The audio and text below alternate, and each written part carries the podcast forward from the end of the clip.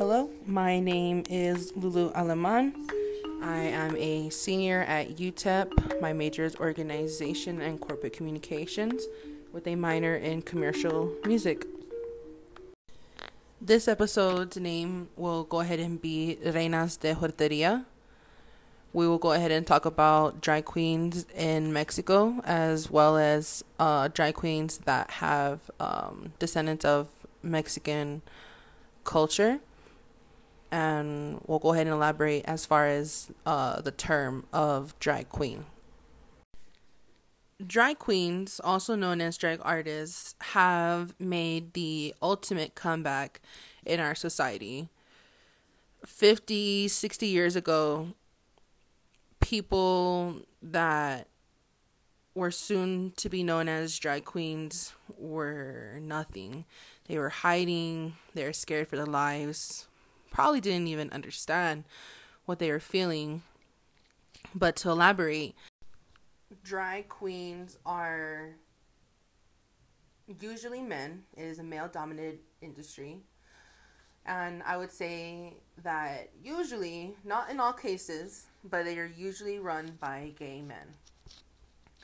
And this community of drag queen, they do not, you know, discriminate or say no, you know, you can't be part of our show, you can't be one of us.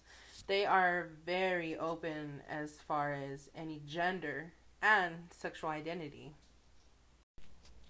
To go into more detail, drag queens are similar to cross dressers. Um, they this is all for entertainment purposes. Um, as far as shows that go from lip singing uh, dancing, going to gay pride parades, drag pageants, um, competing for prize money. They go ahead and exaggerate and glorify women features. They they kind of go into like a character as other people could put it. But when they are into character as a queen, for most cases, they do like to be referred to as she or her because they are in character. Why would you refer to someone who looks like a woman as he or him pronouns? Now, everybody is different. Not everybody likes to go by the rules, and that's the great thing about the LGBT community is that the rules are very bent. Um, I would say most of the time they just throw out the rules you can be what you are, do what you want, and they all have one goal, which is to drag queen, to go ahead and perform. And in Mexico, drag queens do like to be, or I'm sorry, they like to go ahead and um, be people that are famous, like Jenni Rivera, uh, Selena, um, I've also heard in some cases where people, not people, sorry, but drag queens, they sometimes also like to go ahead and uh, be the character of Juan Gabriel. So it's a very complex society where you won't be judged at all. Just to clear up if there's any confusion, drag queens are not transgendered people or are not transgender women. Some may be, if that's how they identify, but these are not men who want to be women. These men are fine with being the gender they are born with. They are fine with being a, man and living a man lifestyle, whether they be gay or whether they be straight or bi um, whatever sexual orientation that they do identify, but these men are okay with being men. They do not want to transition into a woman to be a woman forever. They simply take on characters where they have the confidence and the positivity and they don't care what other people think. Other people's opinions don't matter. They they care they go ahead and put get put on a character to perform and this is all again going to be for entertainment purposes so all in all, they are men who cross dress as women in drag clothing and makeup, and they go ahead and put on a show.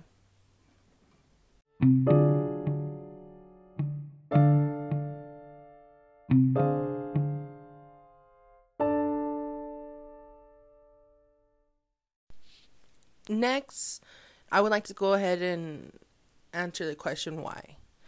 Why is this important? And what is joteria, as given in my title, Reinas de Joteria? This topic here of drag queens, Mexico or United States, drag queens in general, it is important because, as I mentioned before, they have made the ultimate comeback. Nobody would have thought that they could ever be as big as they are today in today's society and, and today's generation.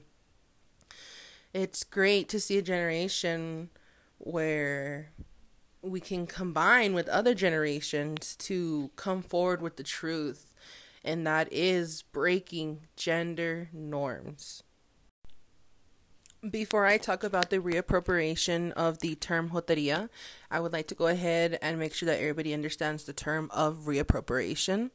It is a linguistic reappropriation, uh, meaning that um, people of that culture, specifically of of uh, in this case joteria, which is going to be more of a Mex- more of the Mexican culture society, they go ahead and reclaim the word that was previously used to talk down on the group as an insult and as a derogatory term.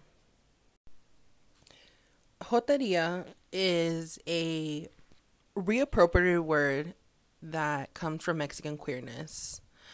It first came or derived from the term in Spanish um, joto or jota. And this term, I'm pretty sure many know to be a very insulting, degrading term towards people of queerness.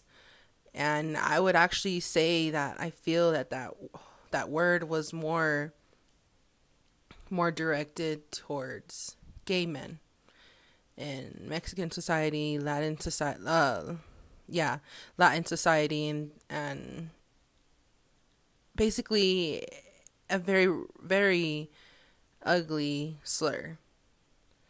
And luckily with the reappropriation of the word, they now have reappropriated to be joteria, which is representation of Mexican queerness. It is no longer a bad and derogatory term they have changed it and they have seen the better light in it.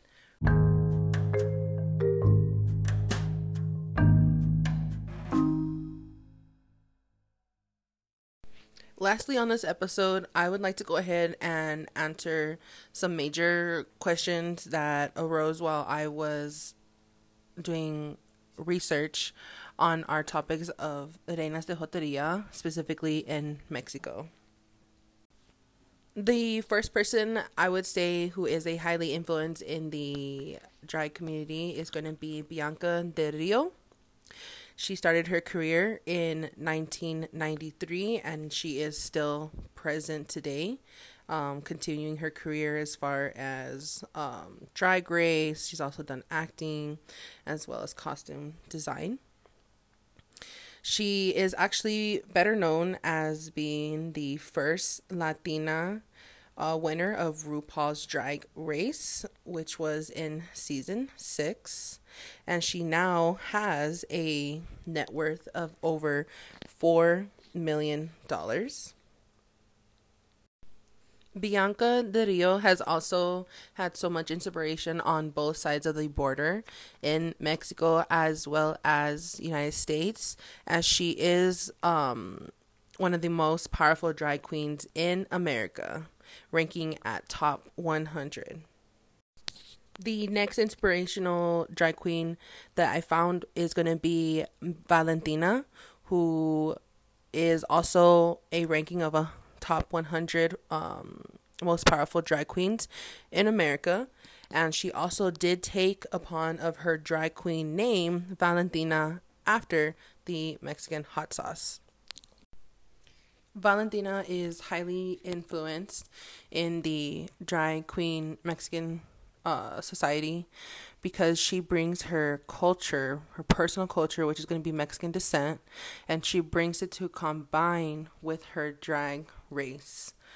She does a segment in one of her shows where she actually um, recreates a wedding dress that her mother wore at the time when she was marrying her father. The great thing about Valentina is that she actually has not been in the drag queen industry very long. Um, she is um, she started it late early 2015s before she got onto the show of RuPaul's Drag Race. So I, I believe that's very inspirational that, you know, not only is she like a baby drag queen, but she's absolutely killing it in the industry, especially with her driven name of Valentina, which I don't know what doesn't, what else doesn't scream that I am Mexicana than to have the name of Valentina. Our next question that I am going to go ahead and answer is How does the community welcome drag queens? Um, as I mentioned before, drag queens, Mexico and United States, they do not um, discriminate or judge you based off of sexual orientation or gender. So it is a very open community. And I would say it is on the high rise, specifically in Mexico, because um, they did actually start a show off of YouTube, which I would say is very impressive to have a YouTube show of La Mas Dragas, which is Mexico's first drag reality show. And if you notice in the name, La Mas Dragas, meaning um, roughly more drag, I would say it was, it's definitely like a very healthy competition um, for like United States versus Mexico because essentially in that title's name for their drag show, they're saying they're more drag. So I would say it's a very healthy competition um, to have, and I think it's great how YouTube is the first platform as far as Mexico's first reality show.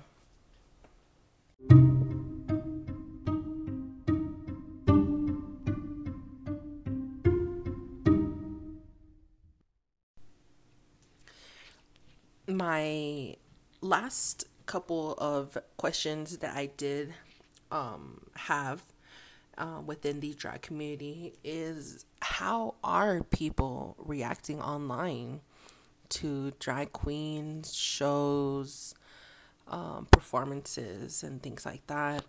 Um, you know, people are are people now uh, in the term of people where they troll, where you're just constantly um, trying to get people mad, saying things that are very um, gaslighting, and essentially it's just hate online towards the drag community.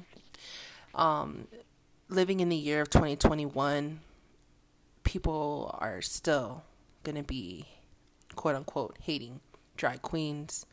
Um, I have actually looked through Instagrams of Valentina as well as Bianca Del Rio, and both of these um, drag queens, they have and are not afraid of you know posting their content. But as far as finding finding hate comments, you know there are still people that you know put in their little slick comments about well, you know, it's essentially it's just hate hatred.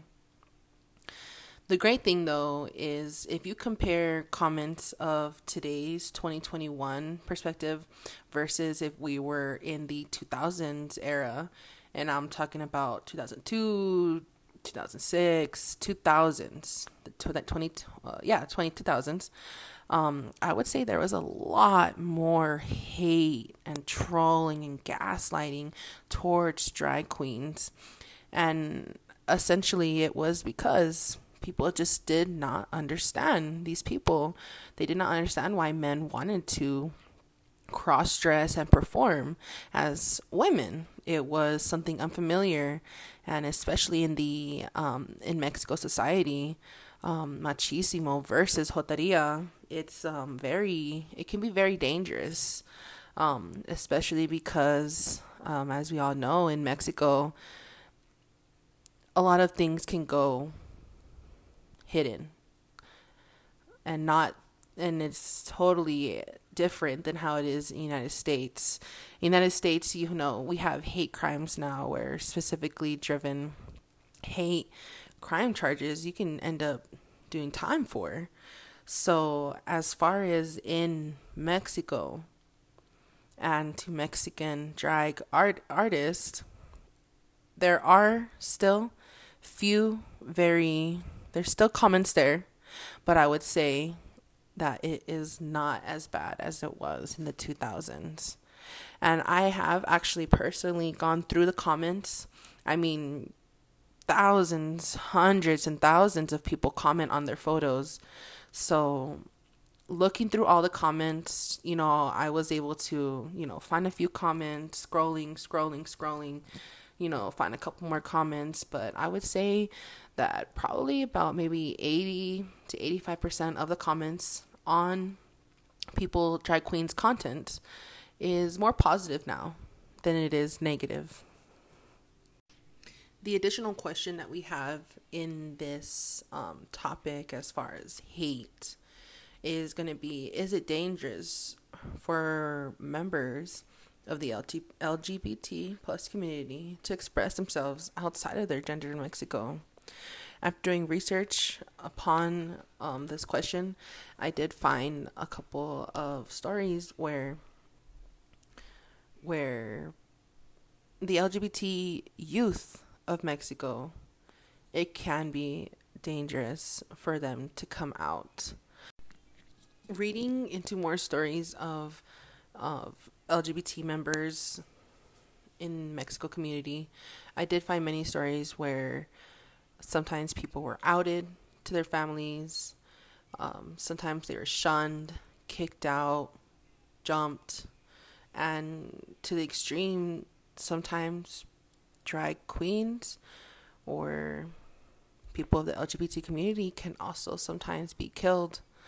Um, it's it's extremely unfair and to even have to think that or to even have to live in a world where you are afraid to be who you want to be is is just not a way it's not fair to people to have to hide who they are or to have to um, bring out quote unquote some sort of machismo to show you know they are a man or to make people back up because it it can be very dangerous for people especially the youth.